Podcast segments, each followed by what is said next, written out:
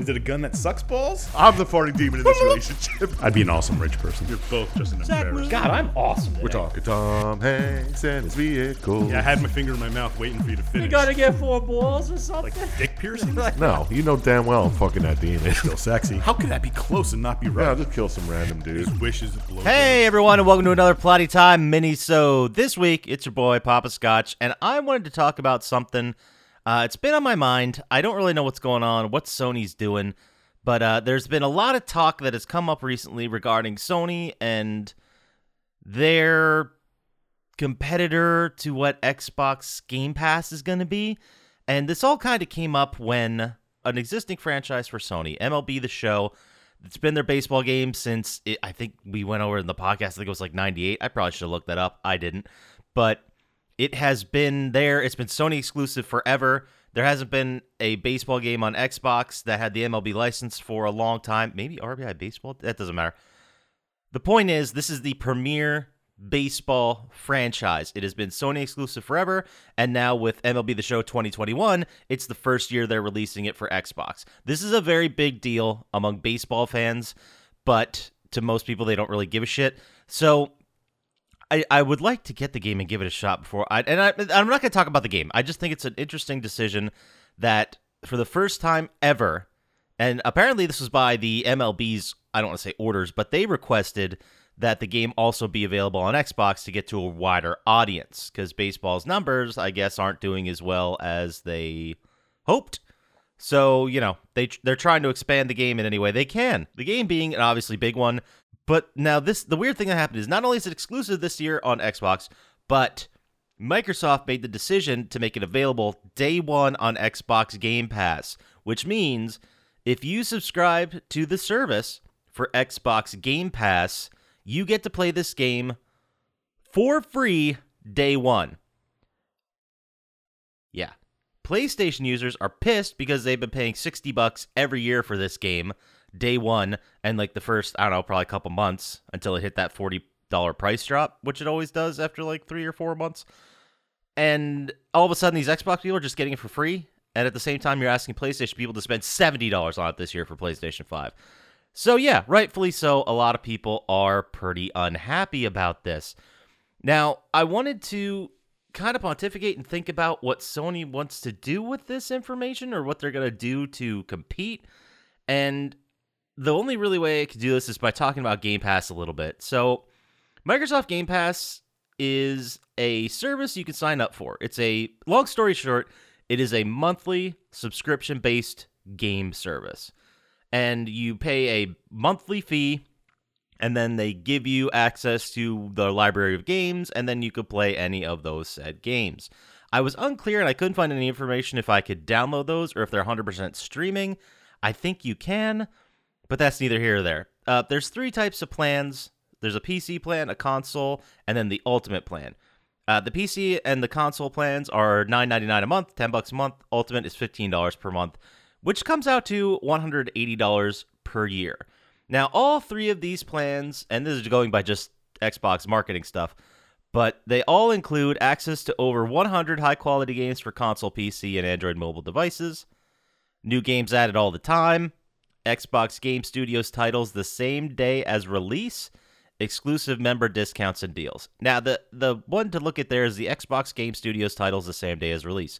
Xbox, for the longest time, up until the acquisition of ZeniMax, which included Bethesda, the Fallout developer, up until then, they didn't have that as many, not nearly as many first person, first party studios as Sony did. So their Xbox exclusives may only be one or two a year, while Sony's are much higher in the output. So that's now that they've acquired ZeniMax, now it's like an even playing field. So that's an interesting development right there. So the PC and console, those those those come with all three. And then the PC and console, the $10 a month ones, they're pretty much the same, except the PC version includes what the service called EA Play. Uh, this is usually $5 per month, or you can pay 30 bucks and get it for the whole year. And I didn't really like the marketing for EA Play. I don't know much about it. I've never subscribed to it. Usually the e- only really EA Sports game I play is NHL, and that one I know I'm getting and I buy. Every couple years, I'll screw around with the Madden again for old time's sake, and maybe like once every I don't know, six years, I'll buy a FIFA because those things are fun as hell. But I, I, I just don't love them as much as I love NHL, So I'm like, meh. Now, they're a little cagey with EA Play on what's available. And what I kind of determined without doing too terribly much research is that you get when when a new release comes out, like say it's it's release week for I don't know, Madden 22, whatever. You get to play the game with your EA Play subscription for 10 hours. Then I suppose they say, "All right, you played it for 10 hours. It's now locked. If you want to buy it, you can have all your progression, you can take it with you, but you just got like a 10-hour trial." And then in addition to that, they have a whole bunch of back catalog games as well. Like right now, NH I, I suppose as the year goes on, like for example, NHL 21 which came out last September or was it October? I think it might have been October because it was delayed because of COVID. But it came out October and now it's free. So maybe like six months later, those brand new releases become free. I don't know. It's it's very cagey.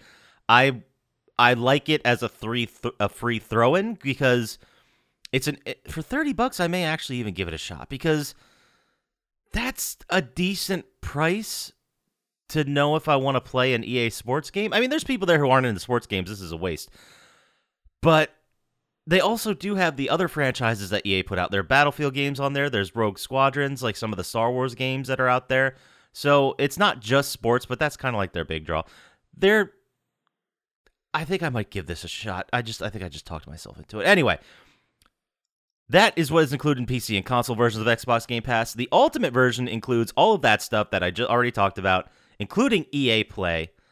Plus, it includes uh, free perks, including in-game content and partner offers. So free add-ons and stuff you get just for being an Xbox Live person. I, I or an Xbox uh, Xbox Game Pass person. Every all their titles start with Xbox.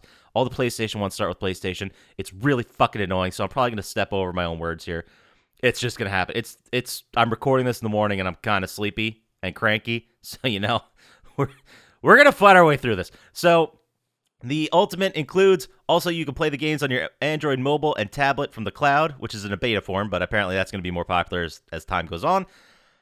And then also you get Xbox Live Gold, which includes any deals that come with that service, games that are given free for that service, and you're able to play multiplayer online. This is identical if you're familiar with the PlayStation Plus service, identical concept.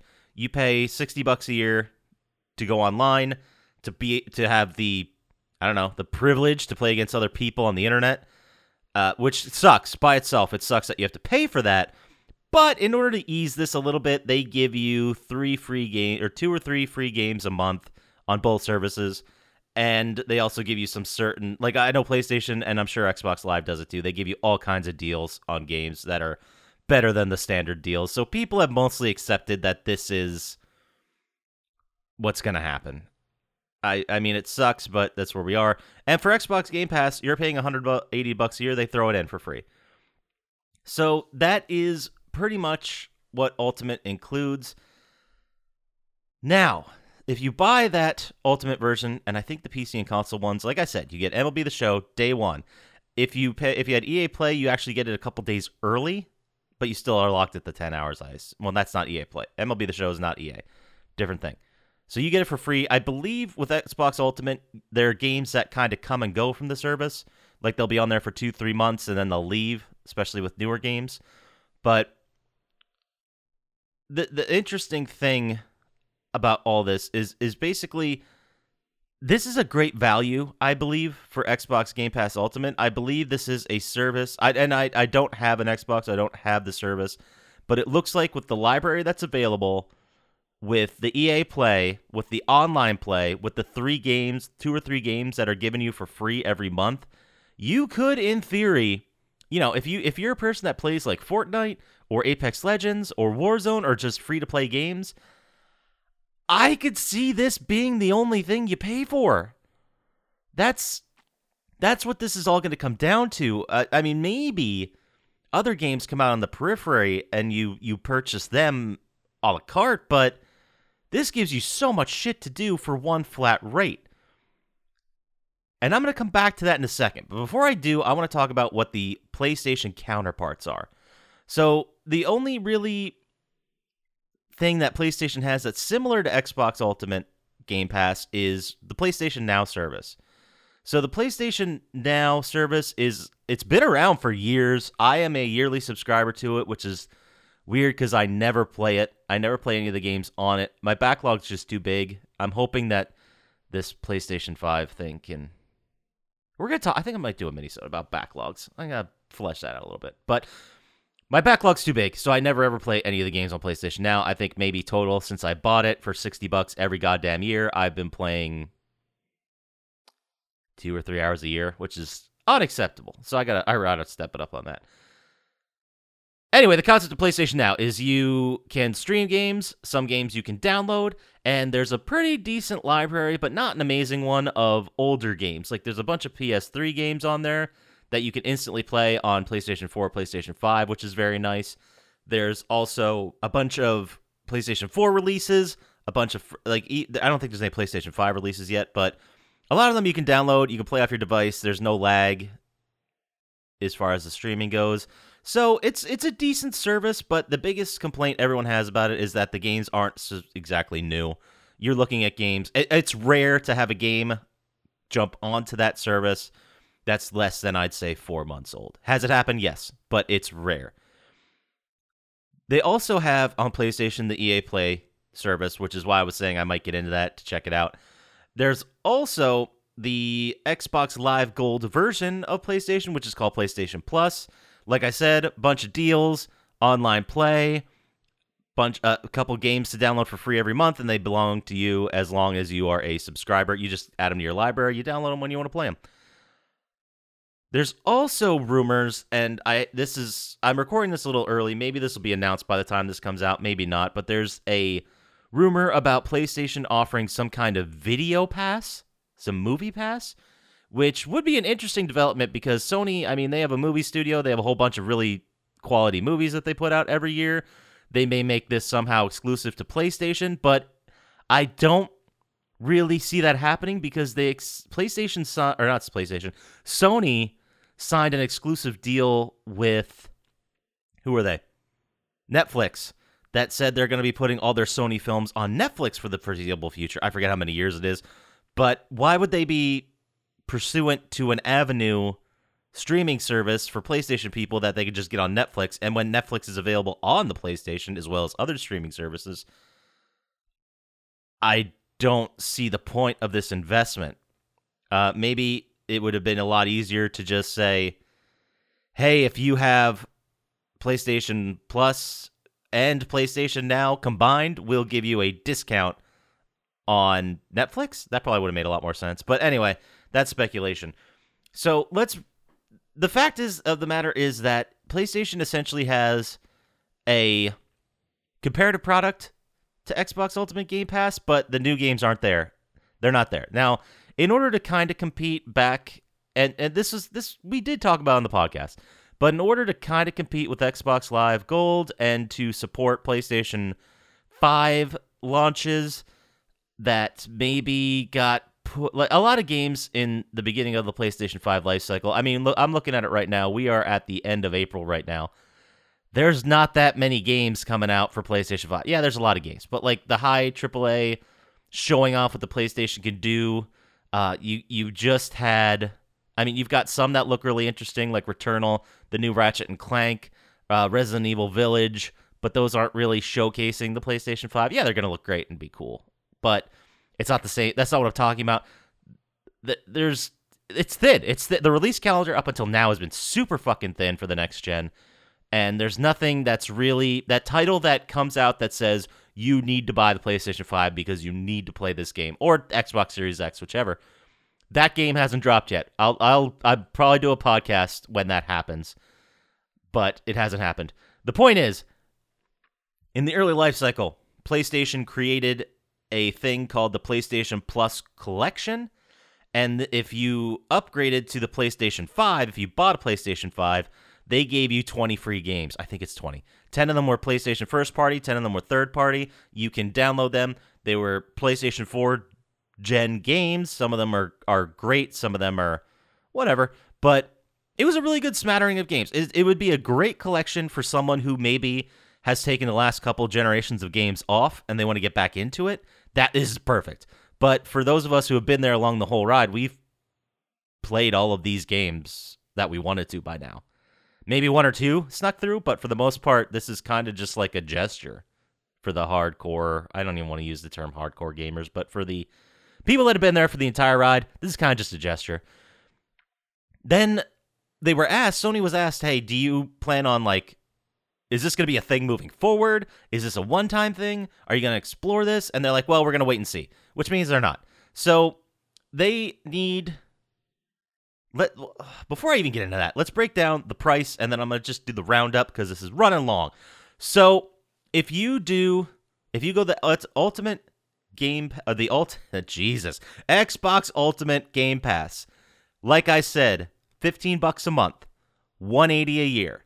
With that, you get all the free games that come from the Xbox Game Pass. You get online play, you get those free games that come with Xbox Live Gold, and you get EA Play for 180 per year. If you go to all the PlayStation offerings, which are PlayStation Now, which is sort of like Game Pass, but nothing new. That's 60 bucks a year. EA Play is the same, 30 bucks a year. It's kind of a wash either way, but we'll add it to the price. And then you have PlayStation Plus, which is traditionally 60 bucks a year if you buy it right from PlayStation, but you can find discounts on it pretty solidly I've seen. I've seen it as low as 30 bucks. So let's just split the difference, let's say $45. So if you combine Xbox Live Game Pass yearly is 180 bucks, all the PlayStation offerings combined are 135.